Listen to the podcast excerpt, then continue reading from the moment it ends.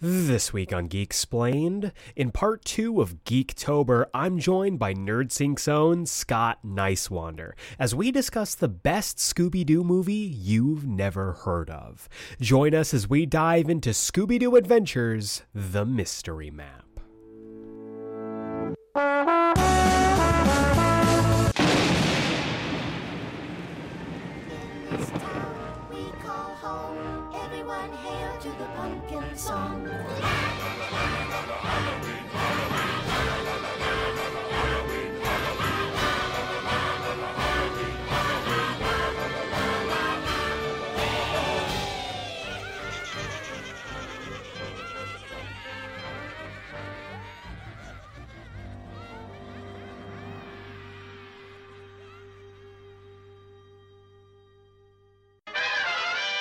Welcome back to Geeksplained. I'm your host, Aeric Azana, and today's episode is part two of Geektober. We are dedicating the entire month of October to Halloween and spooky, spooky discussions. And this week, I am sitting down with Scott Niswander of the NerdSync YouTube channel to talk about what else but Scooby Dooby Doo. And we're going to be covering a movie that I legit had not heard of before a month ago, and I have a feeling a lot of people haven't heard about it either. So we are going to be discussing in full the film Scooby Doo Adventures The Mystery Map. It is an all puppet Scooby Doo film. You will not believe your ears, you will not believe your eyes. It is a hidden gem if ever there was one, and I'm really excited to share with you the conversation that Scott and I had. Uh, we also have, of course, this week's comics countdown, where I'll be chatting you up about all the comics you should be picking up this week, as well as the first weekly review for season two of Loki. So stay tuned for all of that after the jump. But for now, let's roll right on into the main event, the main course, the entree, if you will, as Scott Niswander and I discuss Scooby Doo Adventures The Mystery Map. There's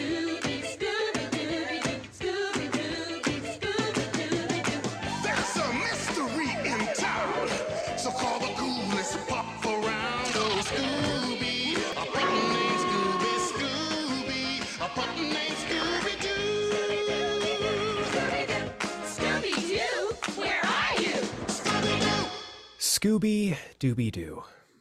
Where are you? We've got some work to do now. Hmm.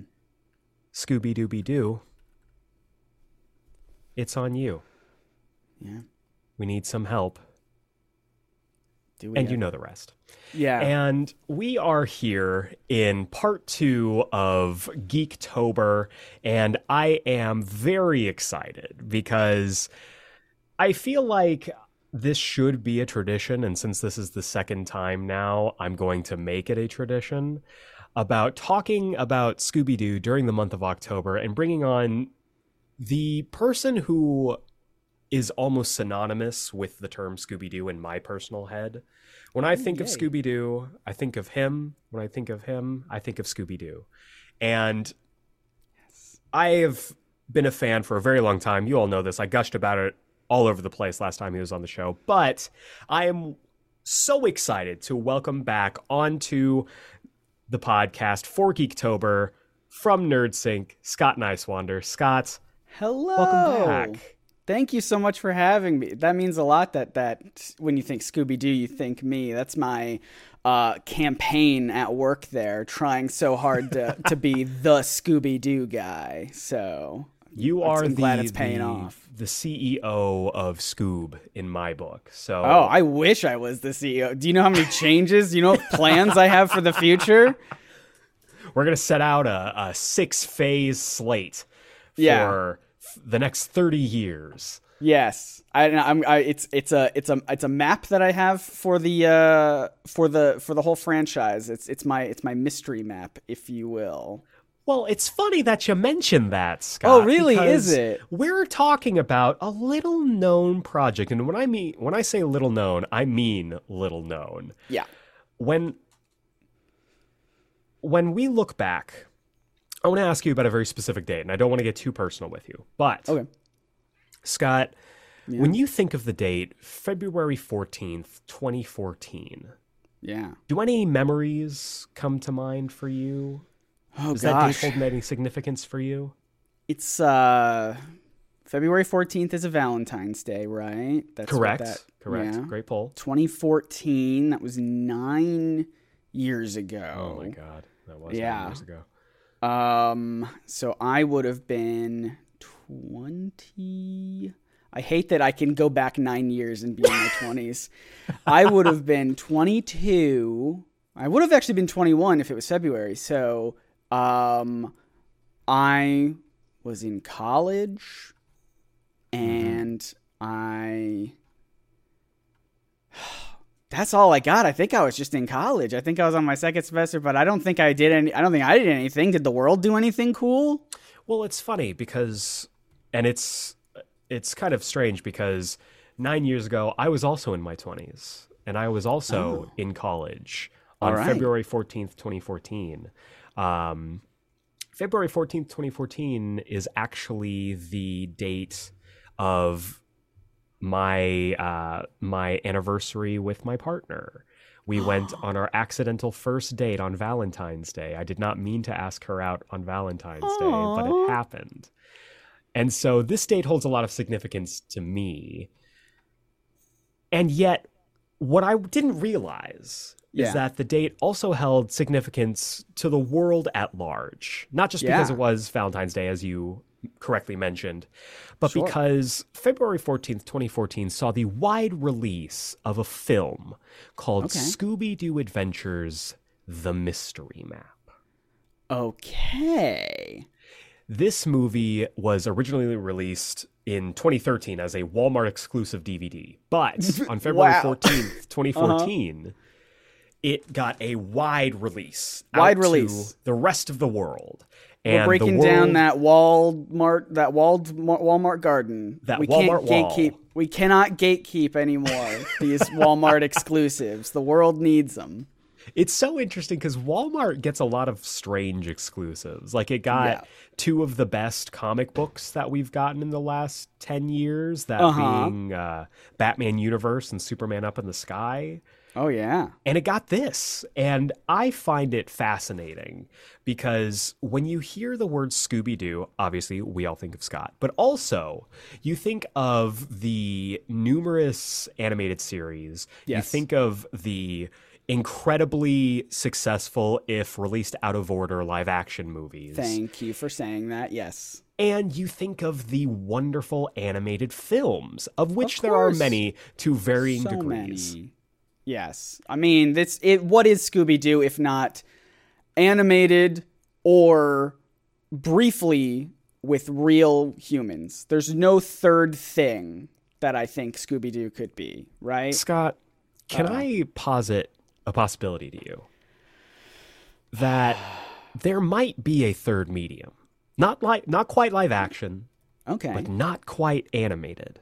Interesting. What is this mysterious third thing? This third thing has its roots back in time memoriam. It has its roots back before recorded film, before Mm. recorded audio. As you're listening to this on your podcasting devices, subscribe. Whoa. And, you know, continue to download these episodes. Yeah, please. It is, in fact, puppets. Puppets. Puppets. Everyone loves puppets. Everyone loves puppets. and I had no idea that Scooby Doo had a puppet movie. I didn't know either until just a couple of I mean, if we're going to continue this fiction until you just told me just now. But in reality, I I only found out in like 2021, I think, or uh, or either 2020 or 2021. It was yeah, it was a uh I was just doing research for a video and I was just trying to watch as much Scoob content as I could and uh, on on Boomerang and now on Max there was this thing I had never seen before which was this movie and with the images showing puppet versions of Scooby-Doo and and Shaggy and the rest of the gang but not even just that they they're puppet versions of the pup named Scooby Doo versions Yes. of the characters. Yes. Now it's it's funny because we uh, we had talked. I want to say probably a month before this um, about you coming back on to talk about uh, something Scooby Doo related. I was thinking, oh, maybe we'll talk about Zombie Island or where we'll we'll find something else spooky, spooky. And Scott mentioned, did you know they have a puppet movie? And this this cracked open my mind, and the secrets of the universe made themselves aware to me because I had never Yes. thought even of the possibility of doing a. Scooby Doo puppet story of any kind. It's And- absolutely bonkers. I mean, look. I've made I've made a Zombie Island video. I think it's a rite of passage. You're talking about Scooby Doo. You got to talk about Zombie Island. At some Everyone point, loves it. At some point, you got to do it. Um, but like, who's gonna talk about this puppet movie though, right? And it's gonna be us Only right us. now. Yeah, Only us. it's, it's gonna be us right now.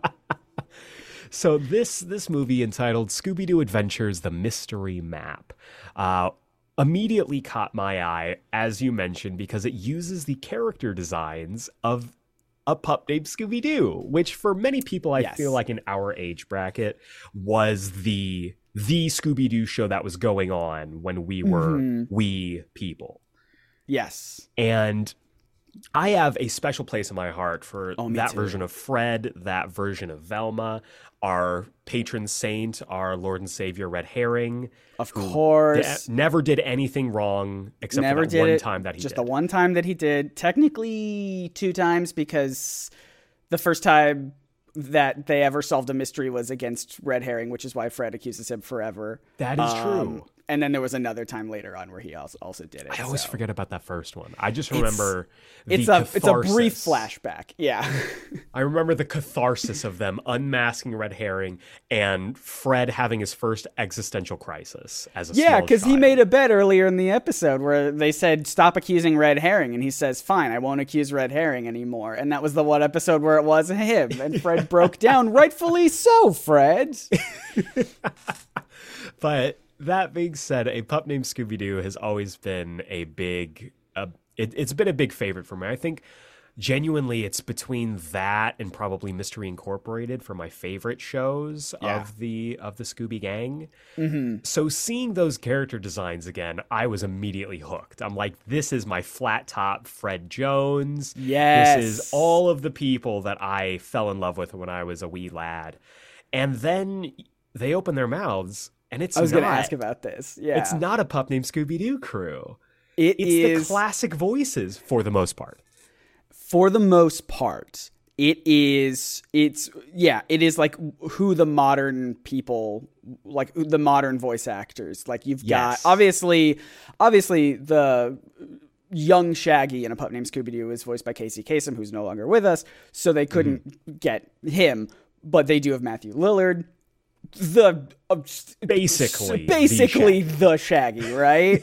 um, you've you've got um, Fred Jones played by uh, Frank Welker, who did not voice him in the, goat. original, but is yeah has been voiced. That like a pup named Scooby Doo is like the only. Well, not the only, but it, I think it's it might be the only series other than the one with Glenn Howerton now with in Velma. But it- you know, basically Frank Frank Welker has voiced Fred for since the incarnation all the way through to to modern day. Yeah. Um, and uh, and then you've got uh, I mean, the, but there are there are different choices though too because I think Velma is a different uh, voice actor as well This as I, wanted to bring this up Yeah. Mm-hmm. because Velma is voiced by Stephanie D'Abruzzo. I know I pronounced Uh-huh. that incorrectly, and I apologize. Who is you might not immediately hear that voice or hear that name and know who that is, but she was a big part in establishing Avenue Q, which is the other Oh. big puppet thing. And I think she was kind of like the spearhead for this. And she's gone on record before talking about this project and how she was brought on for this. And it's a it's a big deal because Mindy Cohn was the mm-hmm. Velma at the time. Yes. And for her not to be on this, it's it wasn't immediately noticeable watching No. it. But when you kind of are listening for it and you know that that's not the case, that it's not her, it becomes crystal clear. But it is Yeah. fascinating to it's really listen to this. fascinating. It, it's And- it's really interesting because the character I think Velma is one of the only characters in this one whose personality has changed the most from a pup named Scooby Doo. Yes. Where in that in, in the cartoon she was very quiet and very Mm-hmm. like introspective and it was just like um she wouldn't really she was like very reserved and very calm and very sweet. Um but they they took a more modern Velma approach where Yeah. she sort of gets like frustrated a bit with everyone else on the on the gang, She points which out is everything. It's great. oh yeah, which is which is so good. I mean, the, I love both interpretations, but it was it was weird seeing the look of young of of young Velma in puppet form with the attitude of uh, you know a different older Velma. Um, So that was also an interesting choice. I mentioned I, I I I got this wrong just a second ago. I said I thought that. Scooby Doo is voiced by someone else. I was actually looking at the Puppeteers list, not the voice Yes. actors. Scooby Doo is voiced by uh, Frank Welker as well, who's been doing Scooby Doo for a long time. Uh, wasn't the original, but is basically the de facto Scooby Doo currently. right. Um, and uh, yeah, it's it's interesting because there are there is some crossover between um yeah between the people who uh, like you're saying uh, Stephanie D'Abruzzo did both the puppet for Velma and the voice of Velma. which makes sense with her background with Avenue Q. Like it's Yeah.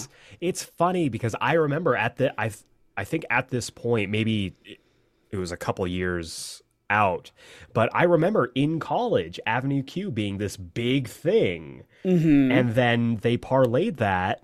Unbeknownst to us at the time, I guess, Mm-hmm. uh, into this story. And yeah, we have a lot of the um, a lot of the mainstays we talked about Frank Welker. Uh, I want to mention Grey DeLisle Griffin as Daphne, Of course, of who has been course, I iconic. mean, everywhere. Her voice, her name is iconic, and her voice is iconic, but her Oh Daphne is also yeah. iconic as well. Absolutely, hundred percent. And then we've got other uh, other actors in this. D. Bradley Baker, maybe th- the The- yeah. the voice actor.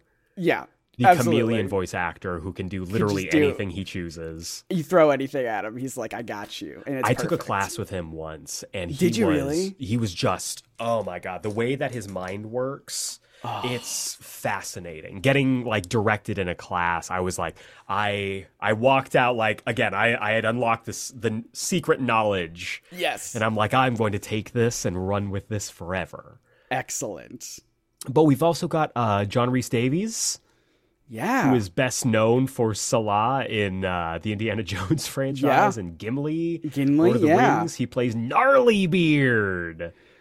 Oh, in yeah, in this, in this, yeah, he's that's like the main sort of ghost, uh, right? Gnarly beard. Mm-hmm. Yeah, Uh, this is this is sort of uh, we we've not really t- touched on too much of the of the plot, which we will do, I'm, I'm sure, in a second. But yeah, thi- what's interesting about this movie is that it's it's sort of two parts. So there's two different mysteries. which broke me because I got Yeah. to the intermission. I'm like, oh, that was really quick. I didn't expect that.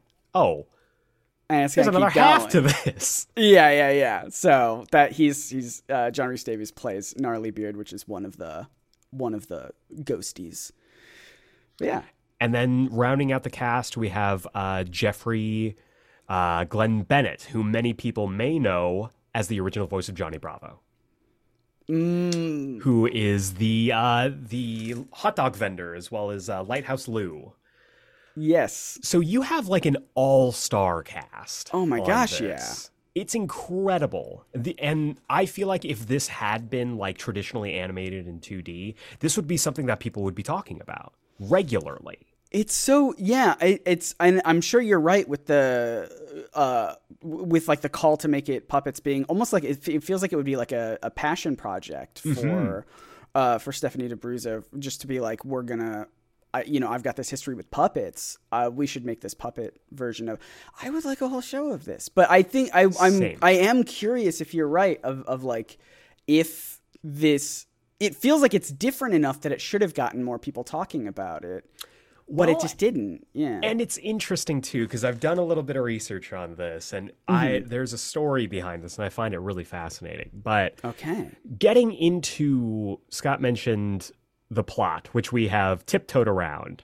Yeah. And the plot of this is almost classic pup named Scooby Doo. It's like so good. they've got the treehouse, they're hanging out, they're doing their thing. Um, I love the gag at the beginning with Fred working out in the mirror and having a conversation with Mirror Fred. Yeah. Like It's so good. it's it's classic pup named Scooby Doo. They order a pizza, and within this pizza, they find a map. And this Yes. map is some kind of old school treasure map. And so they decide they are going to figure out how to, you know, use this map and find this treasure. And along the way, they meet a few interesting people. Uh, Stu Stokowski is the pizza boy that Yes. delivers the pizza initially.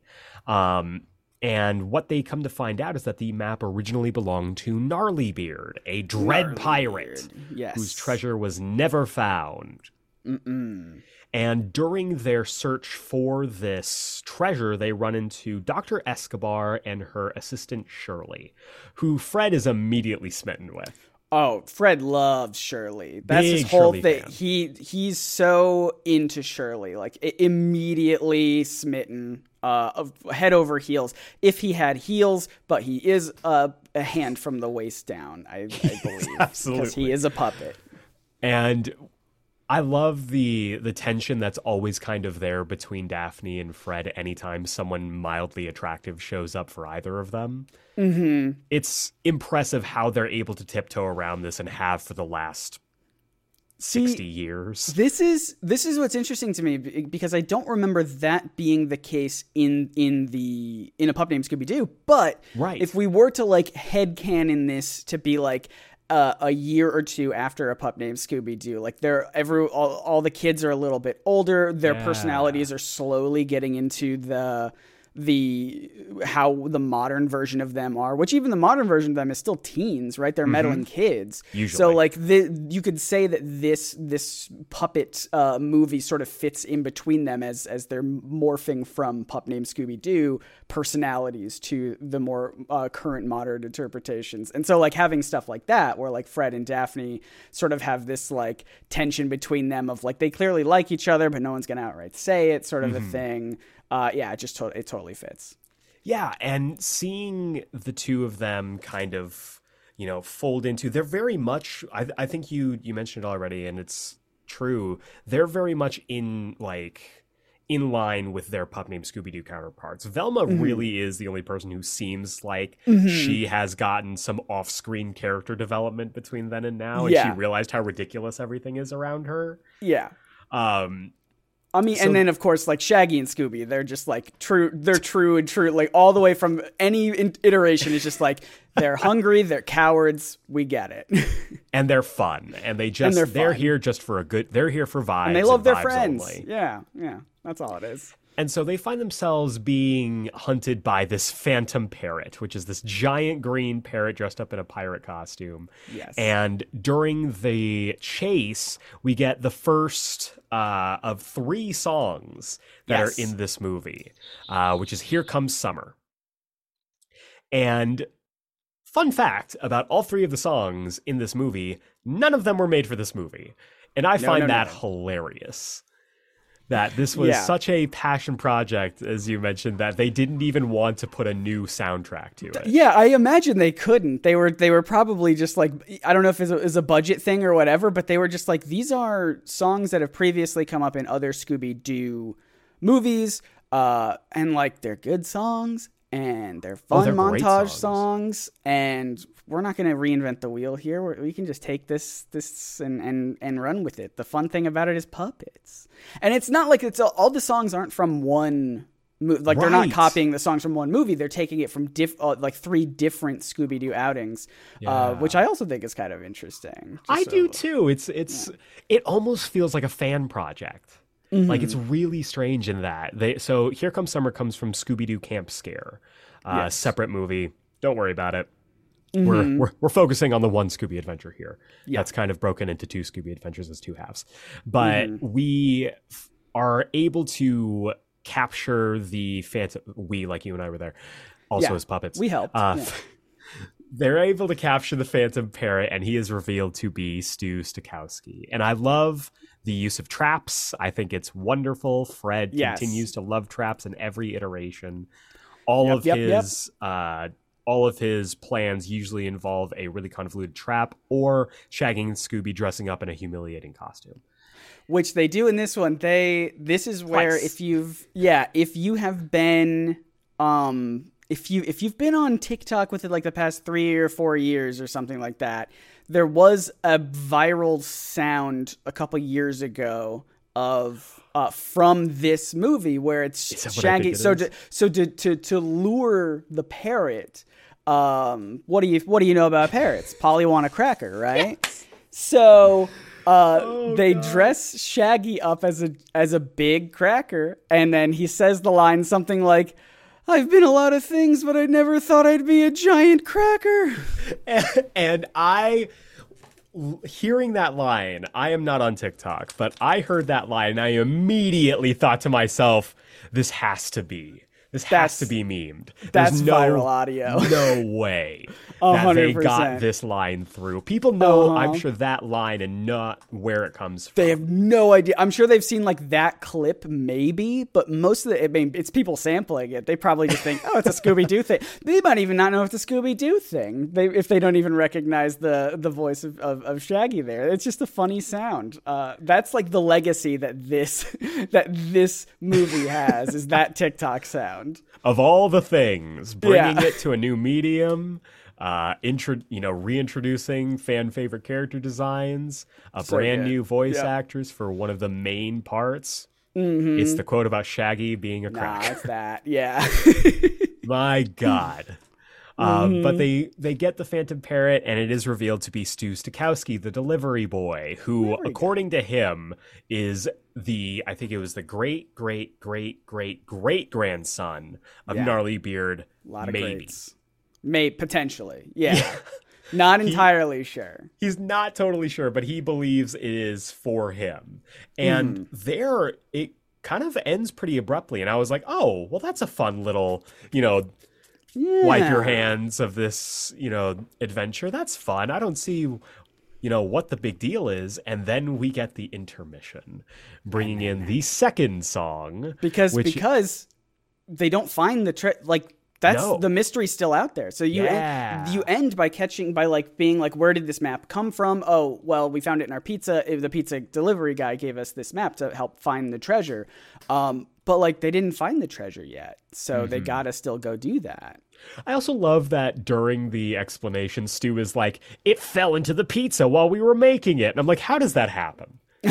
Because it's, not always like- on me at work. Yeah. it's not like it like fell flat and then a pizza landed on top of it. When they find the map, it is rolled up in a slice of the in pizza a slice that, of pizza. that mm-hmm. Scooby bites into. I'm like, how does that happen and you don't notice? it? It got cooked and it didn't, and it's still fine. That's so cool. They didn't notice just this large cylindrical lump in the pizza when they're packing No, up. no, They're no, like, this is probably fine. That's fine. That's one of our. It's you've heard of cheese stuffed crust. This is cheese stuffed. The, it's the whole thing is stuffed with one log of cheese in the middle. So our second song comes here, and it is "Dig It" from Scooby Doo: Legend of the Phantosaur. Um, Yes. I can't say "Dig It" without thinking like having to say it like Macho Man. Oh, of course you have dig to it. dig it. And the second half begins where they dis- where they recognize, wait a second, the map is incomplete. Yeah, And it's incomplete because of how it was found, with Scooby Yep. biting onto it. he bit right into it. So he's the map is in his tummy. incredible. And they go on to continue their search. At a certain point, um, they come upon a lighthouse, which is where they meet Lighthouse Lou. And Scooby and Shaggy find this X in the ground. And it is just incredible. Like wonderful craftsmanship. The penmanship on the X is incredible. So and when they unearth it, it lights up red and it basically says step on me and you shall fly uh, or it's like step on me prepare to fly Yeah. um, the treasure you seek will soon be nearby or something like that Yes. Yeah. Yeah. yeah. And as soon as they repeat it, I'm thinking to myself, "Oh, this has got to be spring loaded.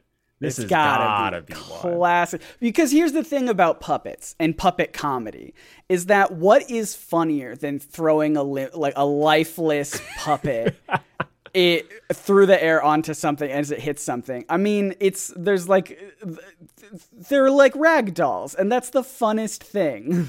Is the purest form of entertainment we can find. We all Mm-hmm. remember taking our toy Woody after seeing Toy Story and just flinging him up into the air because his, his little cloth arms. Yeah. would just flail as he sailed through the air. Mm-hmm. And both of them end up on the ship of Gnarlybeard, who is somehow alive. Somehow alive, still sailing. Still Never sailing, stopped. Still, still doing his thing. Yeah. He's he's Grind just never can't stop, won't stop. beard. Yeah. And so the the rest of the Scooby Gang, Velma, Daphne, and Fred, and this is my favorite part in the entire movie.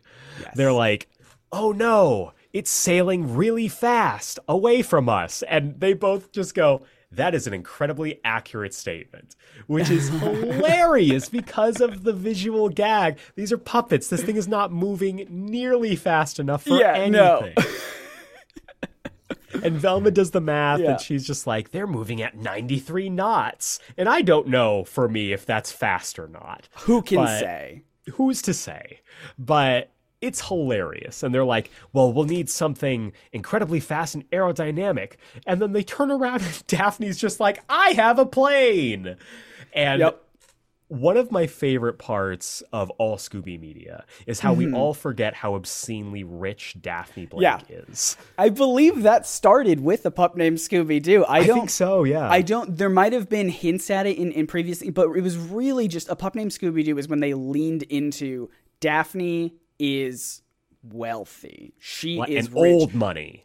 Old money. The Blakes have old money because she's always got a butler Jenkins Mm-hmm. um, in the cartoon. Uh, so they really ham it up in that one, and and and they deliver here. They're just like, oh yeah, I just have a plane. Like I just, And it's, we have a it's plane. not just having a plane. She says, "Oh, Daddy stashes our planes all over the world." And I'm Like like, multiple "How many planes." planes?" and she's like, "Yeah, I've been, you know, having flying lessons since I was a kid. I fly my dad's private jet all the time." you gotta. And I just Velma's reaction to this, I died. She's just Yeah. like, in a field, a plane. Uh, Yeah. do we not see how weird this is? It's like, and this is a very specific pull for me. This is like in uh, F9, the Fast Saga, the ninth film of the Fast and Yes, Furious okay, franchise, yes, yes. where uh, Tyrese's character suddenly Mm-hmm. realizes that he's in a movie for just a split 2nd Mm-hmm. And he's like, we keep going in these like horrifically terrible Yeah. accidents and all of these situations where we should not be alive, and none of us have died. But we're alive. I think we're unkillable. I think we're, and the entire movie is him just believing he's unkillable. And yeah. it's one of those like self-aware things that doesn't like lean too hard into parody that but it's actually really really funny. Oh yeah, and it- and and it works in this too. I mean, it it it, it worked in that movie. It works here as well. Yeah. just because it is a comedy uh, with puppets. It's it's not meant to be like it is just like. Yeah, of course someone's gonna point it out and be like, "Isn't this is ridiculous, right?" And it's like, "Yeah, but I mean, that's how it that's how it is in movies. That's how we're doing it." and they hop into the plane and they sail off. And it's here that we get uh, our third song as Scooby and Shaggy are put to work on Mm-hmm. the ship of Gnarly Beard. We get Scooby Doo Abracadabra Doo from Yes. Scooby Doo Mm-hmm. Abracadabra Doo. Do you want to know what's interesting about that? Is Hmm. that the song does not have a hyphen between abracadabra do, but the movie does. Well, they had to differentiate it somehow. They had to make Scott. sure. If you're like, "Hey, what do you what what media are you enjoying these days?" and you say Scooby Doo abracadabra do, uh, they needed a way to be like, "But which one? But which the, one? The movie or the song?" But also, I think it might have been a situation where they're like, oh man, I really want to put Scooby Doo Abracadabra Doo here, but if I do that, then hmm. people are just going to think of the movie. And the other production assistant going, actually, hmm. it doesn't have the hyphen, so people Doesn't have the won't immediately think of that movie. No, they'll It's be just different enough. They'll be confused. It's like the early, it's like the early Spider-Man comics where sometimes it was spelled without a hyphen, sometimes it was all one word, sometimes it was had a space in the middle, and everyone's like, I don't even know what this character is. Sometimes his name is Peter Palmer. Who knows Sometimes who this guy Peter truly Palmer. is?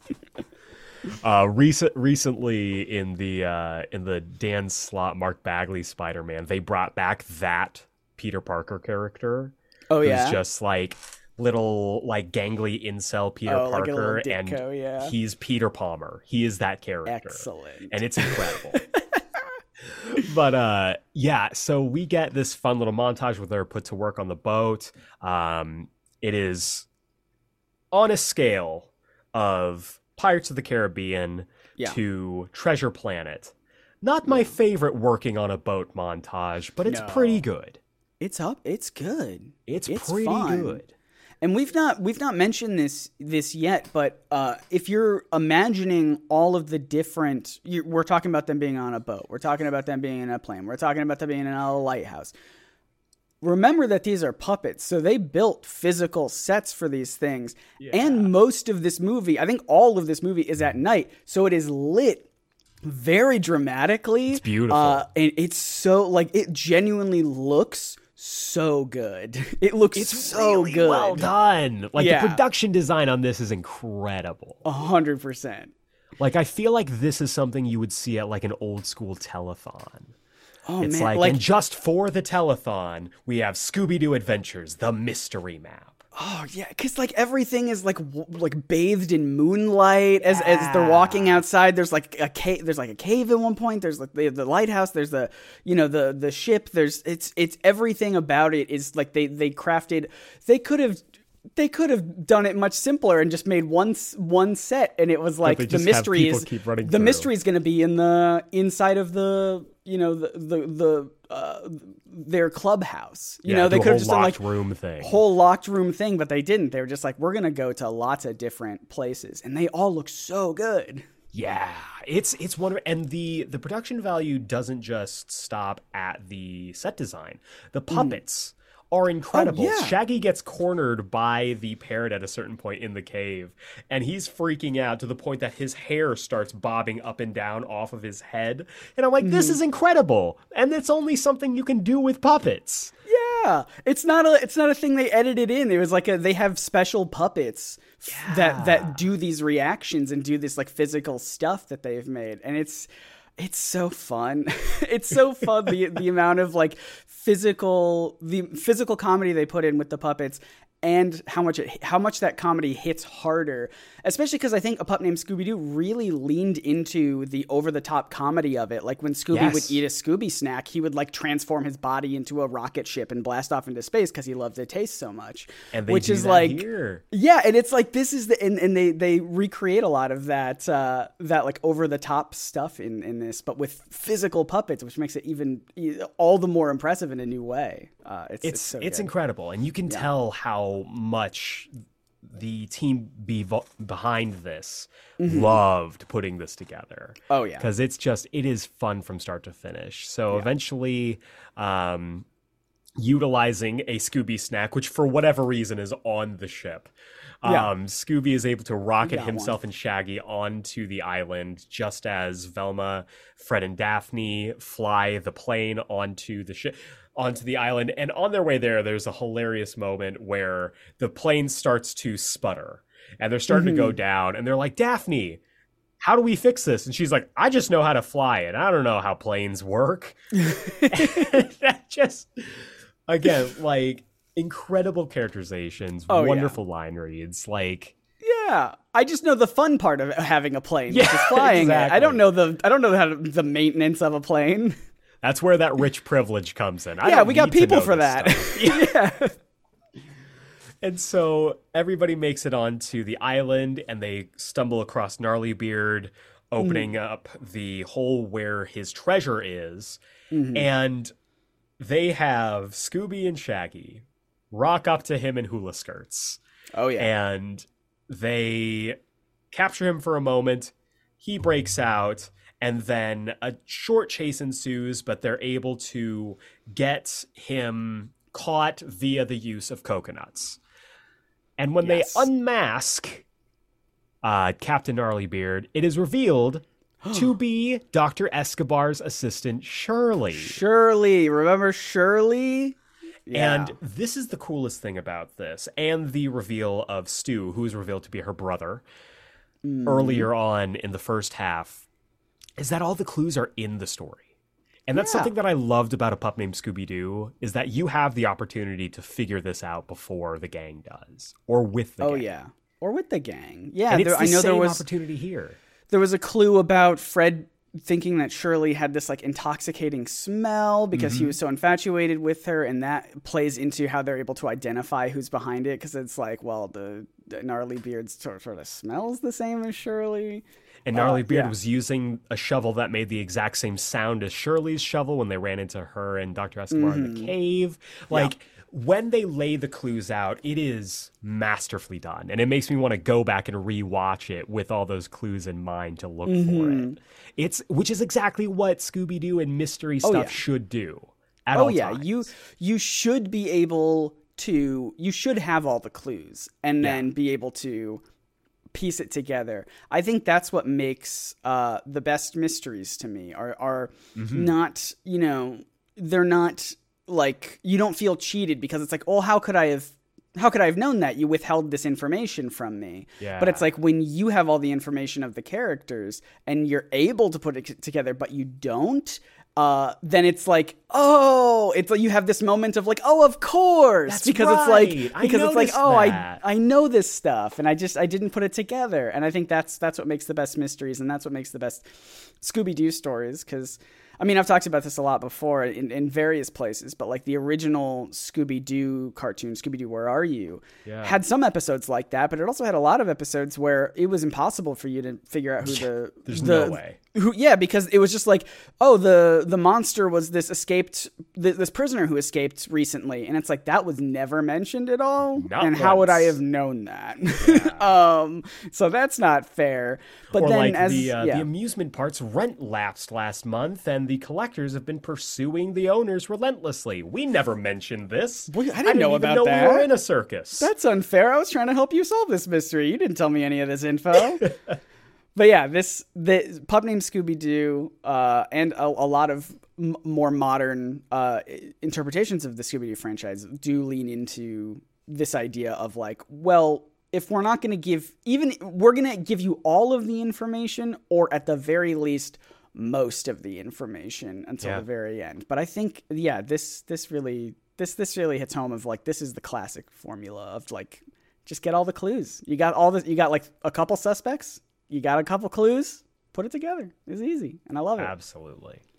And so they end up, um, Dr. Escobar and Lighthouse Lou, who I guess are an item, show up. Mm-hmm. Um, Shirley is taken into custody, and they find Gnarly Beard's treasure, which ends up being beard and hair care products.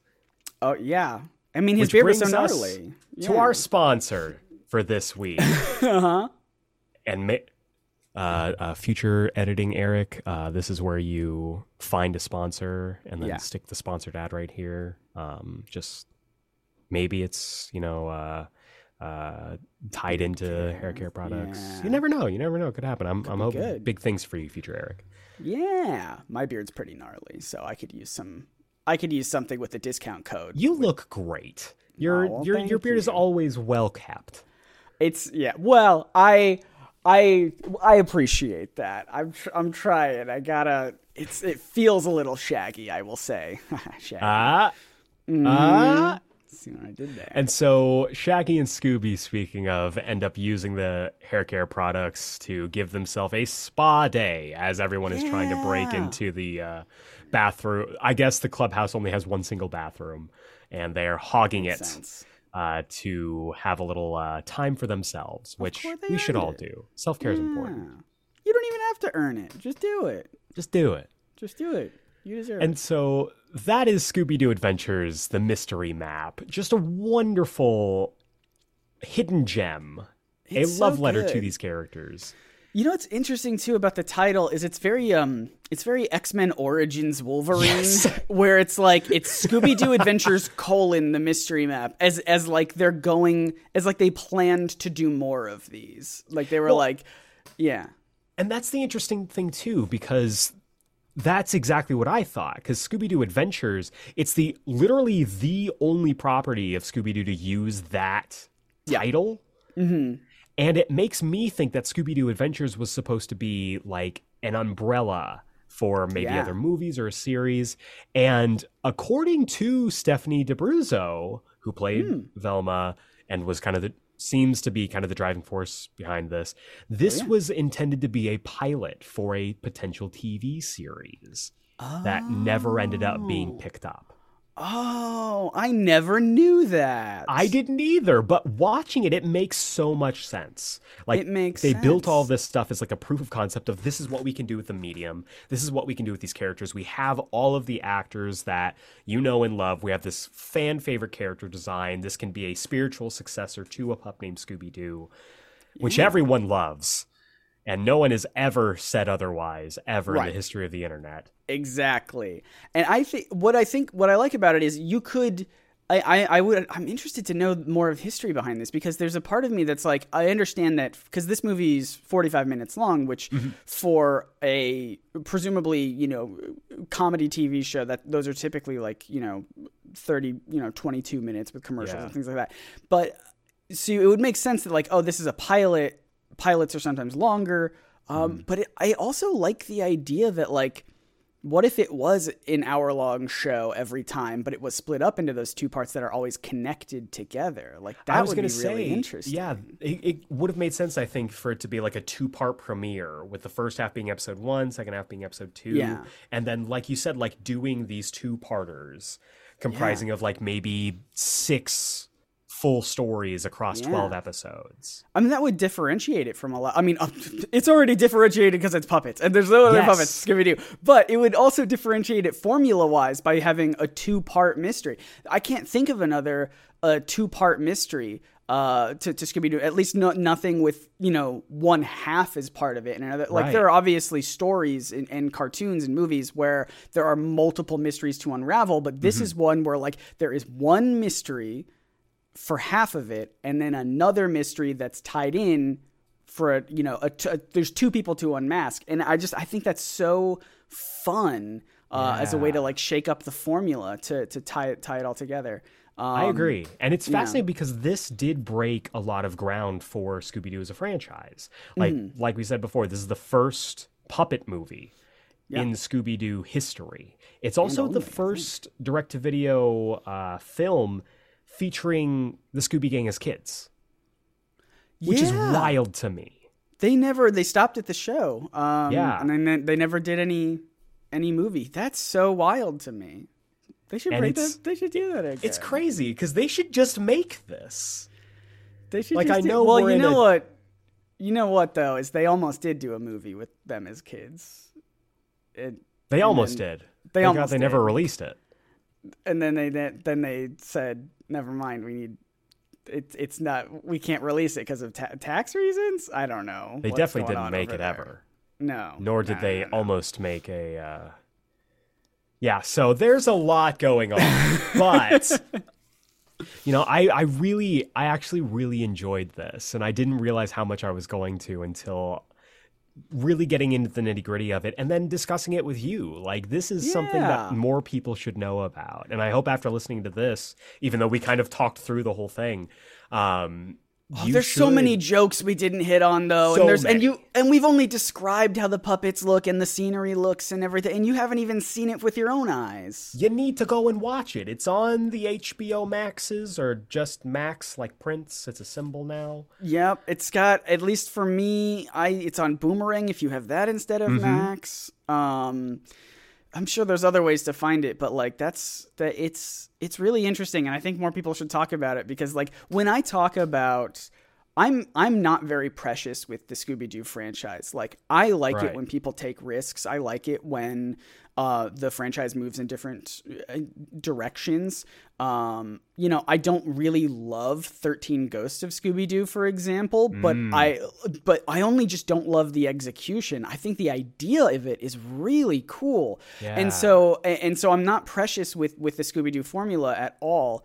Um, and this is one that you know it obviously is inspired by a pup named Scooby Doo, uh, and and other interpretations of Scooby Doo. But the the puppets, the physicality, the the way that the characters are sort of merged between their versions of pup named Scooby Doo and their more modern interpretations, it, it, it is different enough, and it still holds a um, you know, an all ages uh, sort of feel to it that I know a lot of people uh, is is really important to them with Scooby Doo stuff. So I, this is just it's such this is like the kind of like risk taking that I really like seeing with with this franchise because it's so creative and it's so fun.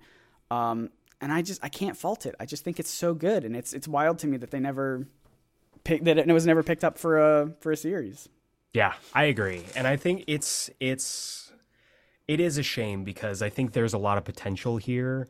Um and like you said, it's such a wonderful ride all the way through and even like as an adult, I had a great time and I bet if, you know, kids watched it, they would lose their marbles and you could sell a million puppets, a little a million little dolls of Oh all the puppets. yeah. I want like a little puppet gang for all of Yeah, them. I Like I, 'em. I feel like the marketing potential is there. Um, the cast is they're- still all around. Like It's yeah, it's based off of pup named Scooby Doo. So the puppet for Scooby Doo is this adorable little puppy. It's not an, it's not like adult Scooby Doo. It's cute and it's it's ah it, it's so good. I mean, all the characters are cute. Li- little Shaggy is Little so Shaggy cute the- as a with puppet. the little With, mop like the bowl bowl cut. cut. Yeah, It's- he's so Incredible. cute.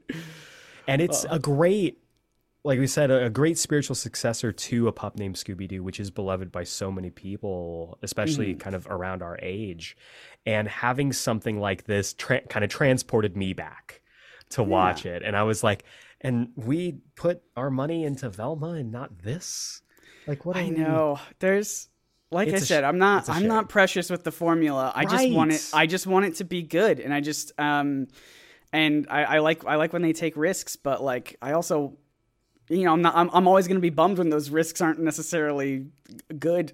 so um so And I feel like this would have been yeah. a risk that was good because we talked about the the set design, we talked about Mm-hmm. the characterizations, the character work, like the voice acting is incredible on this. Mm-hmm. I just I love this thing so much and to so, so good. find out in my research that the the wide release was on a date that is very near and dear to my heart like ah. made this this is like a top fiver for me now this is like and i have you to thank for introducing me to this and Well, I'm so, so far glad. if we t- if we take into account you know the last time we talked about scooby-doo which was scooby-doo and the witch's ghost if you haven't yet Yes. go listen to that episode we had a lot of fun Yes. Um, and I had to keep myself from visibly and physically just shaking and blurting out to Scott about all of my favorite uh, videos that he's done.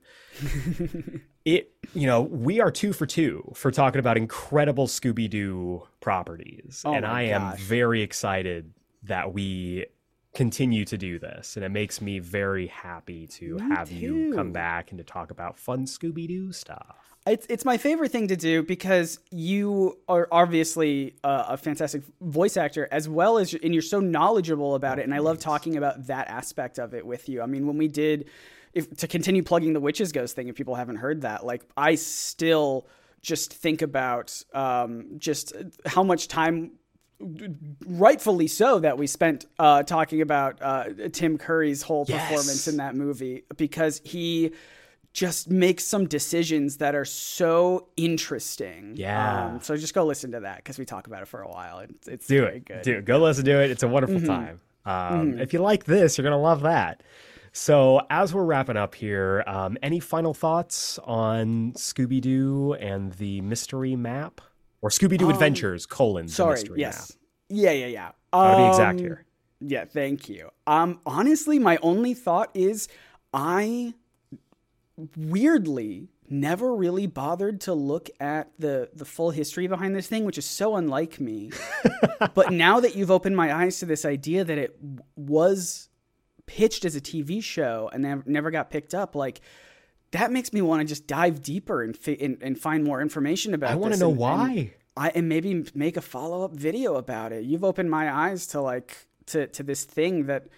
I, I mean I was like let's talk about this puppet thing. And then you're like so here's a, here's some stuff about this puppet thing. And I'm like oh I didn't even know that. Oh my god. That is that is my uh, that is my neuroses on display, and I am glad that I shared it with you. And genuinely, if you do this follow up video and Yeah. you are able to unearth all of this incredible, you know, if we get this untold story, I mean, I would love to see you interview Stephanie D'Abruzzo if that would happen. Like, I want to know more about this.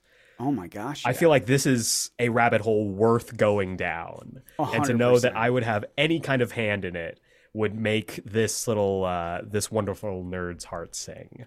I know. I'm like, I'm, I'm, just, I'm, I'm, I'm gonna find if there's a way to contact her because that would be very fun. Uh, anyway, I'll keep you posted. That it, it's you've you've sparked something in me that's like I gotta dig deeper on this. So that's that's that's my final thought. Other than like, if you haven't seen it and you have access to any of these streaming services we talked about that it's on, uh, definitely check it out. Like I said, it's 45 minutes. If you're a fan of Pup Named Scooby Doo, check it out. If you have little little ones uh, who are might be interested in this, like it's I, it's like I said, it's an all ages sort of Scooby Doo thing. It's 45 minutes. It's very fun. Um, it's yeah, I think it's great. And it it blows out. by too. That that 45 minutes moves so quickly. Oh yeah, because it's split into two parts. It just feels. It just it it yeah. It doesn't. You have time to have a little intermission, make a little snack, make some mac and cheese, and get right into the second. Uh, get right into the second part of this. Honestly, Order and pizza. being able to talk about this is so fun, and getting into the minutia of it, what makes it so good. Um, it's an incredible piece of Scooby Doo, uh, Scooby Doo media, and I am so glad that this little offhand comment that you made about looking into this puppet thing has Mm-hmm. sparked this discussion and it's always genuinely a pleasure to have you on Oh, it's so Um, fun talking with you. Yeah.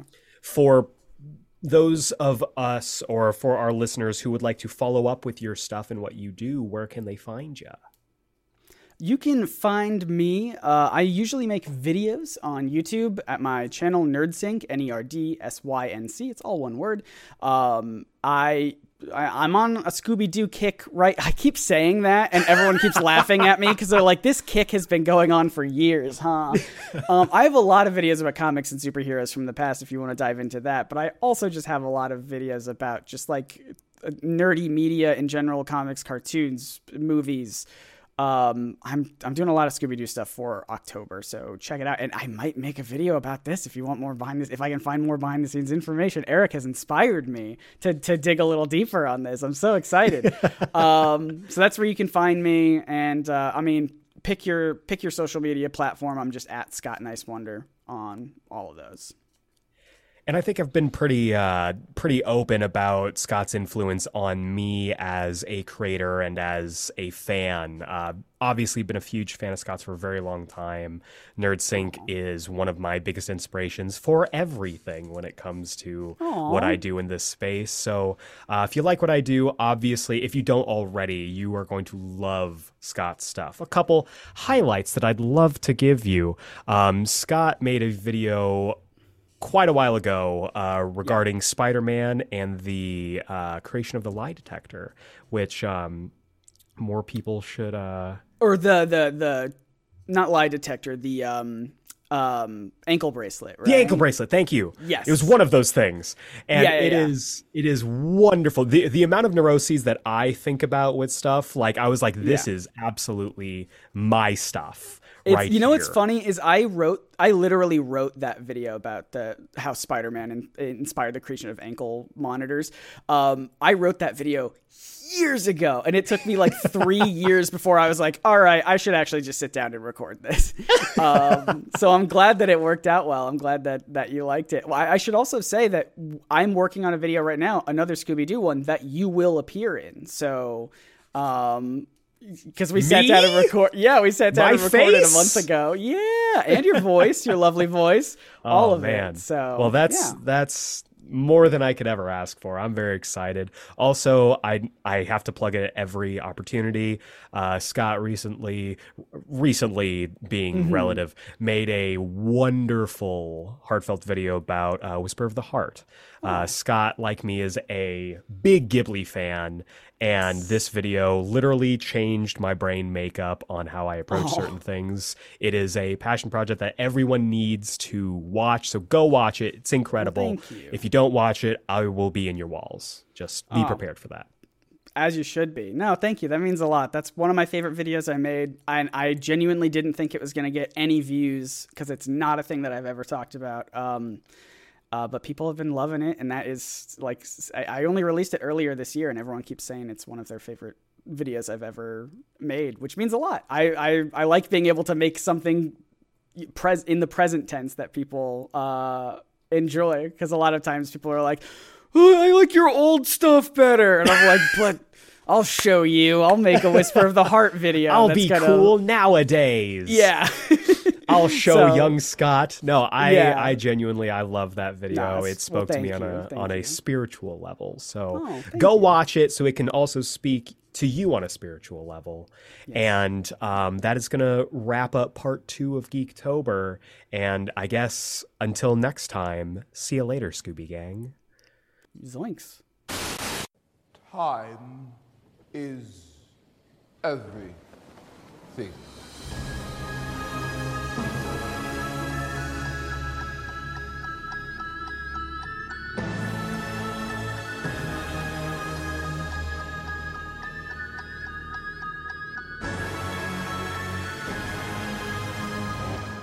It is now time for the weekly review. This is the segment of our show where I review something weekly. And right now we're reviewing episode number one of season two of Loki.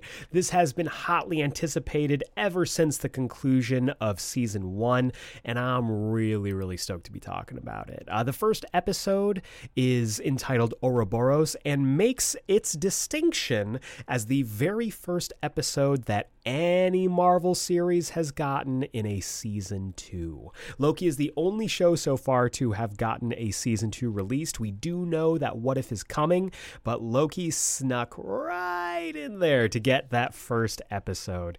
And honestly, this episode was fantastic. I was really curious how they were going to pay off all of the hanging threads that we had in the uh, conclusion of season one. But season two hits the ground running immediately. And it's interesting and it's strange to me because. At the end of uh, season one, in that finale, it looked like Loki had been sucked into either an alternative timeline or maybe the timeline had been changed. But we come to find out that instead, what had happened when he was kicked through the uh, the time door is that he was kicked into the past of the current timeline, which I think is fascinating. Uh, we saw him meet with Hunter as well as um, as well as Mobius, and we thought again like, oh, maybe this is like an alternate timeline, or maybe this is another dimension, another reality, what have you. But no, it's just earlier in their timeline when the one who remained was like the main figurehead of the TVA. Obviously, now it was the Time Masters, and they've done these resets, kind of like the idea about the Matrix, how it keeps getting reset and new. You know, new powers, new enemies are set against it, to the uh, at least to the perception of those whose minds are being wiped. But honestly, like getting into the just, I mean, all of the different ideas that this show is presenting, and the show has been big on ideas from the very beginning. But having Loki and Mobius from two opposite points in time trying to meet in the middle and get Loki not just back to the current time, but also to keep him anchored there because he keeps getting like whiplashed between the two time periods. And so we get to see the imminent threat of Kang, who Uh, still played by Jonathan Majors. We haven't had any kind of recasting yet, and there hasn't been really any update on the allegations that were levied against him early, either earlier this year or late last year. And it's going to be an interesting thing to keep an eye on going forward because he, you know, they've set him up. They've essentially set up, I believe, phases five and six around him as a threat. So we'll just have to see. But as it stands now, he is the main antagonist for this season. So it's going to be very interesting. And I would recommend keeping an eye out. I mean, obviously, it's not going to be hard. He's the main antagonist. But seeing how much involvement he has in the show proper. Like, they can get away a lot with, like, oh, talking about him, them doing the, uh, the face reveal behind the wall that originally showed the Time Masters, or I guess was plastered over with the Time Masters, now showing the face of Kang's many variants.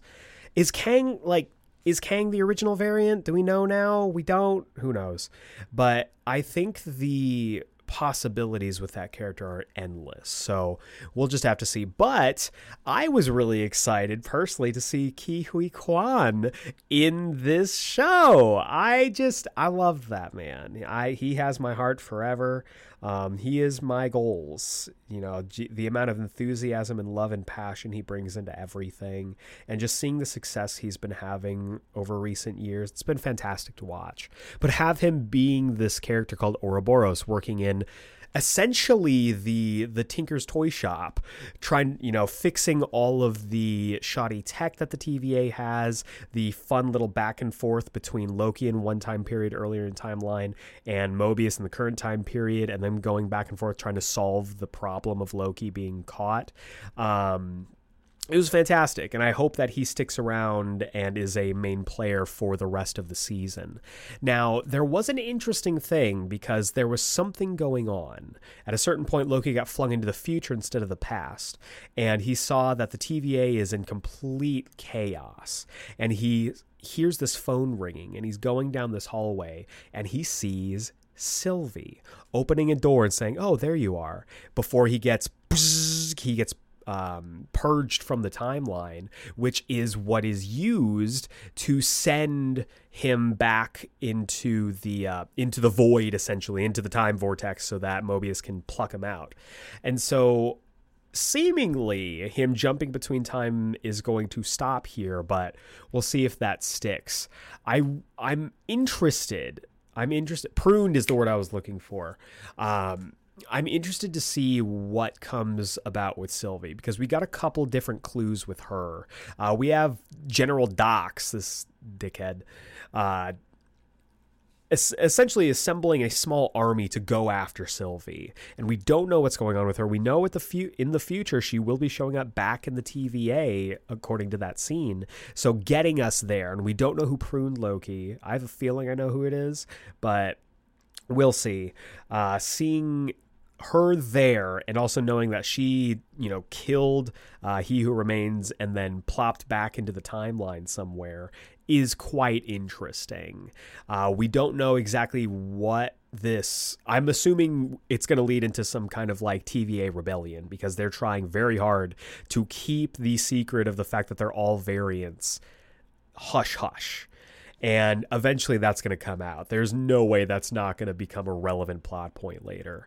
But then at the conclusion, we get a mid credit scene where we see Sylvie, and it's Sylvie in her garb, like, must have been plucked straight out of the finale. Like, she killed He Who Remains and then left and popped up here. And she's sitting in this McDonald's in the 80s and not just any McDonald's. She's sitting in a McDonald's in Broxton, Oklahoma.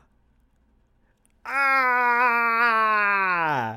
I am so excited about this. JMS stands, we rise. I am stoked about Broxton.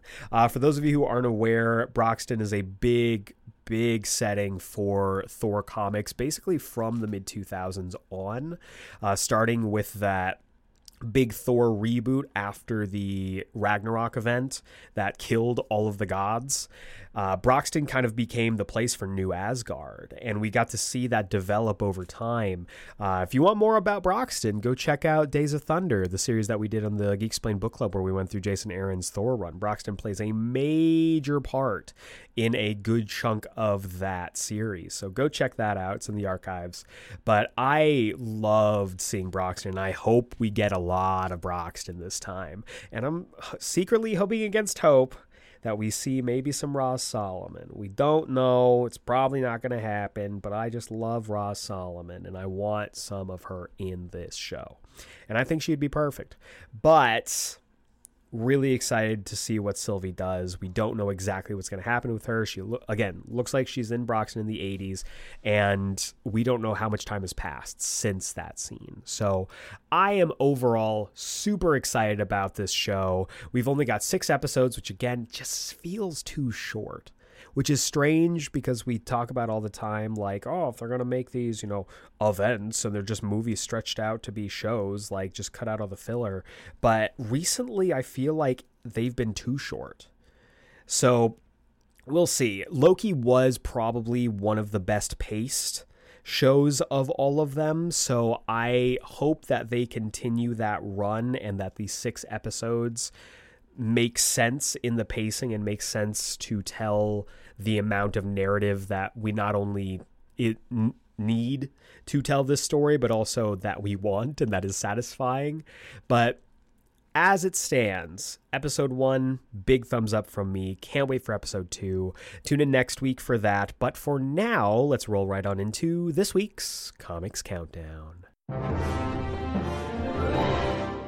Ooh, welcome back to this week's Comics Countdown for the week of October 11th, 2023. This is the segment of our show where I'll be chatting you up about all the comics you should be picking up this week, whether it's at your local comic book shop or Comixology or however you get your comics. These are the ones I think you should definitely take a look at. But before we get into this week's books, we got to take a look back at last week's books with the Geeksplained pick of the week of last week. And y'all, it was really difficult because there were so many good comics that came out last week. Like, it's ridiculous. Both of the X Men comics that came out were incredible. Immortal X Men and X Men were just amazing stories. I am so glued and locked in to what they're doing with the X books right now. Uh, Doctor Strange was incredible. I continue to just, I'm amazed by Jed MacKay continuing to craft the modern Doctor Strange epic. And again, I will continue to say this until I am blue in the face. Doctor Strange has not had a bad comic since Jason Aaron took over the book back in the early 2010s. It just hasn't happened. It's been over 10 years at this point that he has been crush that Doctor Strange has just been crushing it from run to run. So I'm loving this. Uh, Gods I even thought was really good. I know people are giving it a lot of flack. I enjoyed it. Batman was fantastic, if not incredibly freaking sad. But ultimately, I ended up giving it to Birds of Prey number two because this Birds of Prey book, y'all, it's just Ooh, mwah, it's chef's kiss. It is incredible. I love this book to death, and you need to be checking this book out because some good stuff is happening. The art is incredible, the writing is stellar. You need to be reading this book. But that's last week. This week, I've got seven books for you to check out. So let's go ahead and dig into the list with a brand new number one. This being Wesley Dodds The Sandman, number one. Now, this is the first of three JSA I don't want to call them reunion specials. I guess you could call them that. Uh, these are three stories featuring major uh, Justice Society characters that are we're getting new stories for. This is written by Robert Venditti with art by Riley Rossmo, and this has to do with the titular Sandman, Wesley Dodds, the original Sandman in the comics. Uh, he's a fantastic character. Detective noir is his deal. Um, and I've always been fascinated by the character. And I think this team sounds awesome. So let's dig into the synopsis and figure out what's going on. The Golden Age Sandman returns in a new noir mystery. No one escapes the Sandman's dark dreams, not even Wesley Dodds himself. After years of testing and experimentation, Wesley perfected his sleep gas as the optimal weapon to fight crime without causing undue harm. But when his journal detailing all his failed and far more deadly formulas is stolen, the Sandman must hunt down the thief and the people in the shadows pulling the strings before the contents of the journal are released. That sounds freaking awesome. I am stoked on this. Uh, again, I'm a big JSA mark. Any of those characters are going to be must buys for me. Uh, so this kicks off, I believe, every single week going forward in the month of October. We're getting this. We're getting Sandman this week. I believe we're getting Jay Garrick next week. And then I think we're getting Alan Scott the next week after that. So it's a good time to be a JSA fan, aka me. Next up, we have Danger Street number 10. This is written by Tom King with art by Jorge Fornes, and we are very quickly approaching the end here. I believe this is, I believe we've only got two issues left for this. I am terrified because I don't know what's going to happen in this book, and that's kind of exciting in a way. This cover rules. Um, I am really, really excited. Let's dig into the synopsis. All the pieces come together as the Commodore finds his new knight, the Creeper, just in time for the outsiders to storm his castle. Will he survive their wrath? Meanwhile, Lady Cop comes steps closer to solving the mystery of the golden helmet of fate as the dingbats set their sights and set their plans in motion to resurrect one of their own and they're willing to bring down the entire world in the process so yeah this is like gosh, this is like Young Justice meets Princess Bride meets The Goonies. Like this is one a wonderful book. I have no clue what's going to happen from issue to issue and there's a certain magic in that that you don't often get with modern comics. So you should be reading this. Next up speaking of X-Men from earlier, X-Men Red number 16. Genesis War continues. Uh this I don't know why I said it like that. Um, this is written, of course, by Al Ewing with art by Yildiray uh, Cinar. I hope I said that correctly, and if I didn't, I apologize. But this book freaking rules. Just like the other X books, I'm locked in, but this for a whole completely different reason. This is a war epic now, and Apocalypse, his children, his wife, like they are all here, and they want Krakoa for themselves, or Arakko, I guess, uh, aka Mars, formerly the artist formerly known as Mars, and I'm just loving this. I'm loving the chess match. I love me some war stories, so I'm really excited about this. Let's dig into the synopsis. Condition Red. The four horsemen ride across the land.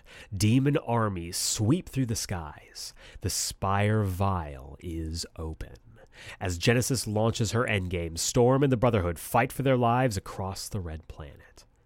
And somewhere, the last Okkara seed blooms. The revelation is here. Yeah, I'm stoked on this. Um, it does look like this also features a backup with Sunspot and Shark Girl, which is dope as hell. So I'm excited to read that. But man, Genesis War is just checking all the right boxes for me. Next up, we have Superman Lost number seven. This is written by Christopher Priest with art by Lee Weeks. Carlo and Carlo Pagulayan. I man, I love this book. This book rules. Um, I know I keep saying that, but it keeps being the case. There's some really good comics going on right now. Uh, this is a fascinating book. It truly is. Getting in one of the most like everyone talk, wants to talk about how like Tom King makes heroes sad. Like this book is the sad Superman book, but it's incredible in its world building, its scope, and yet keeping it a very personal story for Clark. I'm loving this. Let's dig into the synopsis. Superman is confronted with the specter of his own possible future when his way home is blocked by an alternate version of himself. Meanwhile, Lo- Lois employs the nuclear option to help Clark out of his malaise by making it a deal with the devil, Lex Luthor. And if we know one thing, nobody's on the level of the devil. So I'm excited about this. This is going to be dope as hell. We haven't had any Luthor involvement in this book so far, and I can't wait. Next up, we have Guardians of the Galaxy number seven. This is written, of course, by the Hive Mind, Jackson Lanzing, and Colin Kelly, with art by Kev Walker. I love this book to death. Y'all know how much I love this book, and you know how much I am bummed that this isn't an ongoing and is basically a big old limited series, a prestige limited series without like the gigantic magazine sized covers. Um, I I'm loving the story that they're telling with this team. I thought the backstory issue from last month was incredibly strong, setting up everything that we need to know for this current climate and for this current status quo of the team. But now that we've looked at the past, we got to look at the future. So let's dig into the synopsis and find out what's next for the galaxy's biggest a-holes.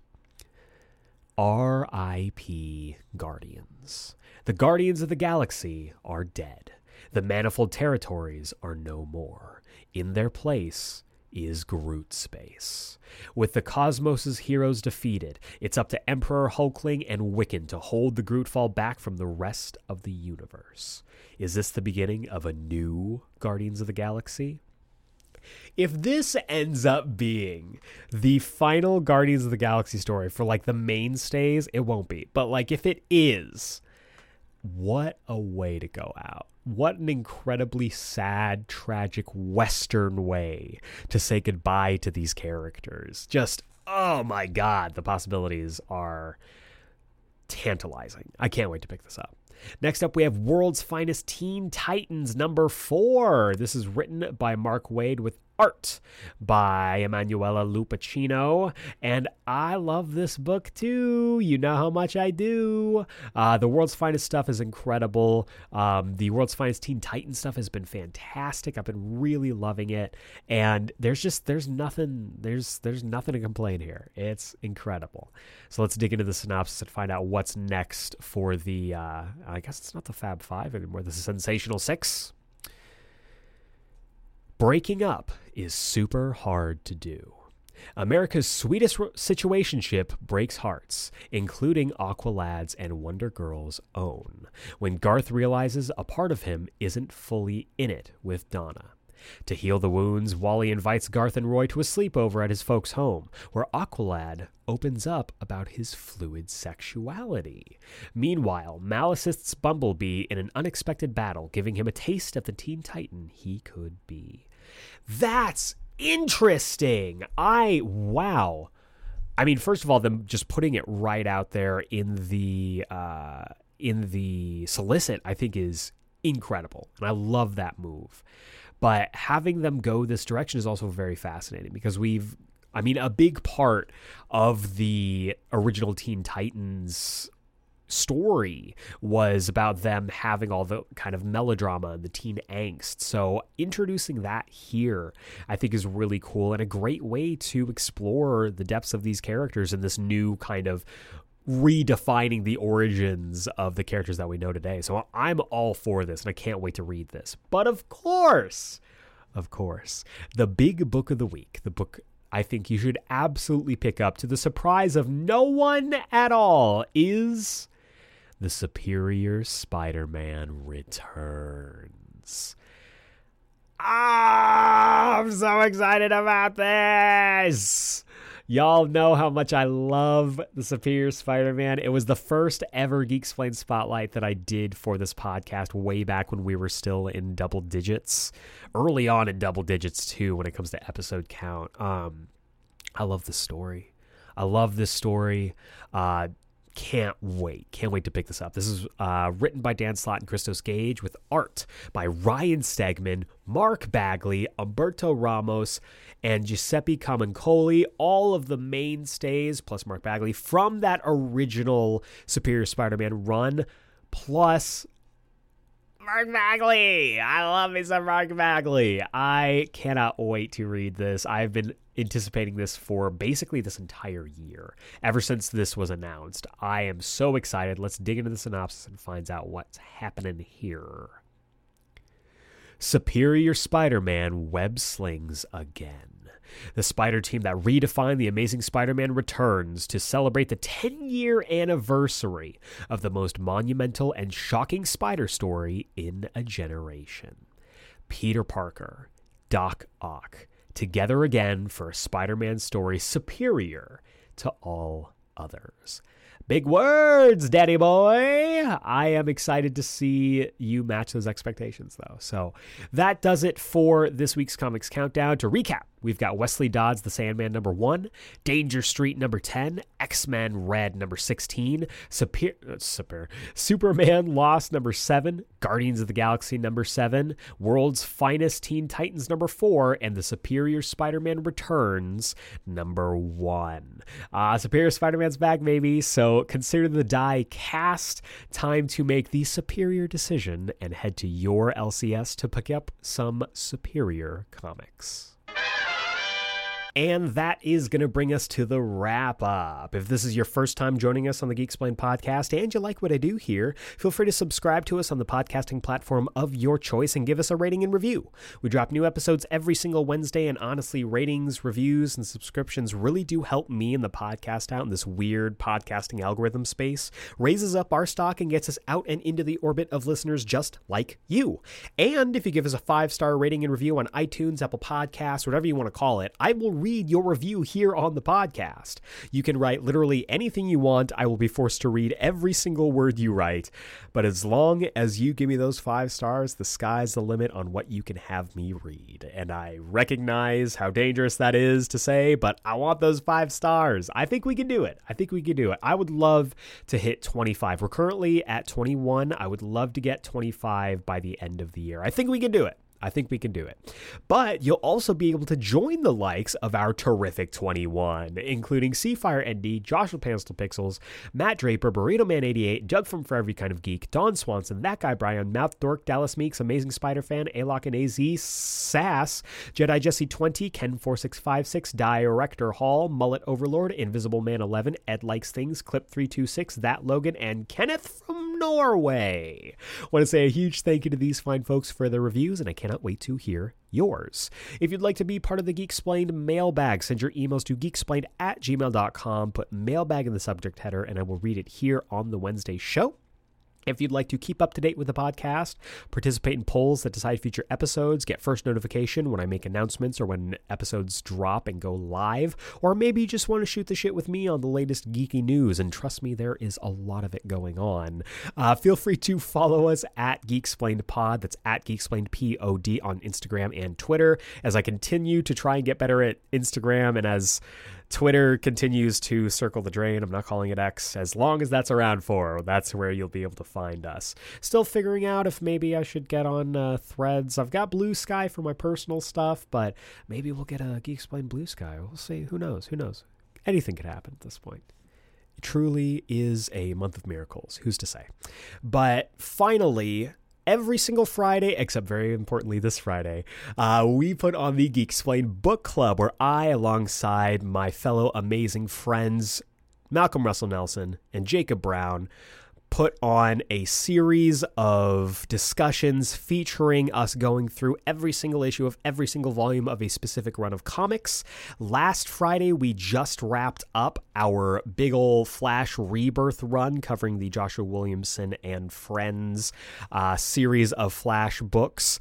And next Friday, we're kicking things off with the second half of our season four, Brave and the Bold, as we cover Green Arrow Rebirth. It's going to be a great time. Questions are currently open. Our email is open for questions for you to send us stuff on Green Arrow Year One, which is going to act as our prologue, which is, as I said before, going to drop next Friday. This Friday is a little little mid season break, little mid mid season uh, catching our breath, recollecting ourselves before we dive back into the rebirth era. But next week, everything kicks back off with the beginning of our Green Arrow coverage. But that does it for this week's episode. I want to say a huge thank you to Scott once again for coming on the show. It's always genuinely a pleasure to have him on the podcast. I talk about it enough when he's on mic, but with him away and me able to just gush and be a fanboy myself, um, I've been a huge fan of Scott's for a very, very long time. And so getting him on the uh, podcast the first time to talk about Scooby Doo was a bucket list thing for me. And to get him back on here and to count him as a friend as well as a fellow creator. Um, it's just, it's fantastic. It really genuinely is. So, uh, once again, thank you to Scott for coming on. Follow him on all the things. Go check out his YouTube channel. It's incredible, life changing for me. So, again, if you like what I do, you're going to love what he does over on his YouTube channel. Next week, we're going to keep this spooky ball rolling by celebrating something that I'm very excited for. Because I don't know if you know. You may know, you may not know. But next week, we have a very specific video game releasing. That being Insomniac's Spider Man 2. It is dropping everywhere next week. Um, I don't remember exactly the date. I think it's the 20th. Uh, so it's going to be dropping next week, and it's got a lot of new characters involved and a couple new big villains involved as well, including maybe my favorite Spider Man villain. It's tough to say, but you know him, you love him. Sometimes he's Australian, and he's at his best when he's Australian. It's Kraven the Hunter!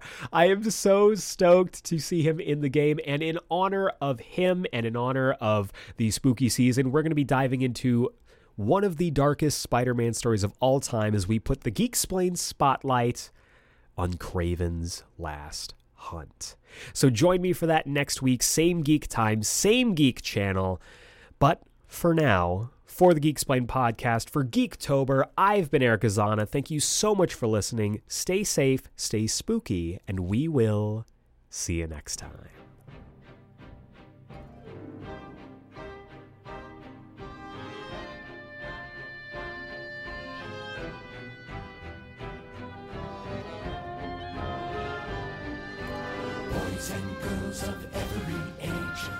You like to see something strange?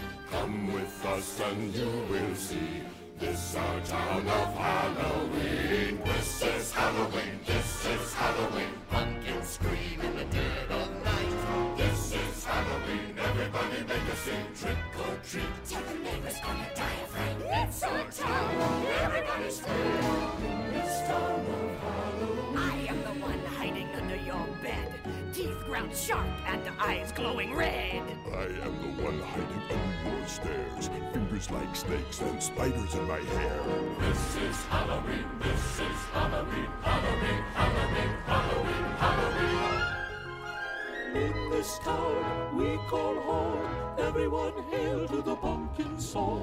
In this town, don't we love it now? Everybody's waiting for the next surprise. Round that corner and hiding in the trash can. Something's waiting there to pounce and how you'll scream. This is Halloween. Red and black. Slimy green. Aren't you scared? Well, that's just fine. Say it once, say it twice.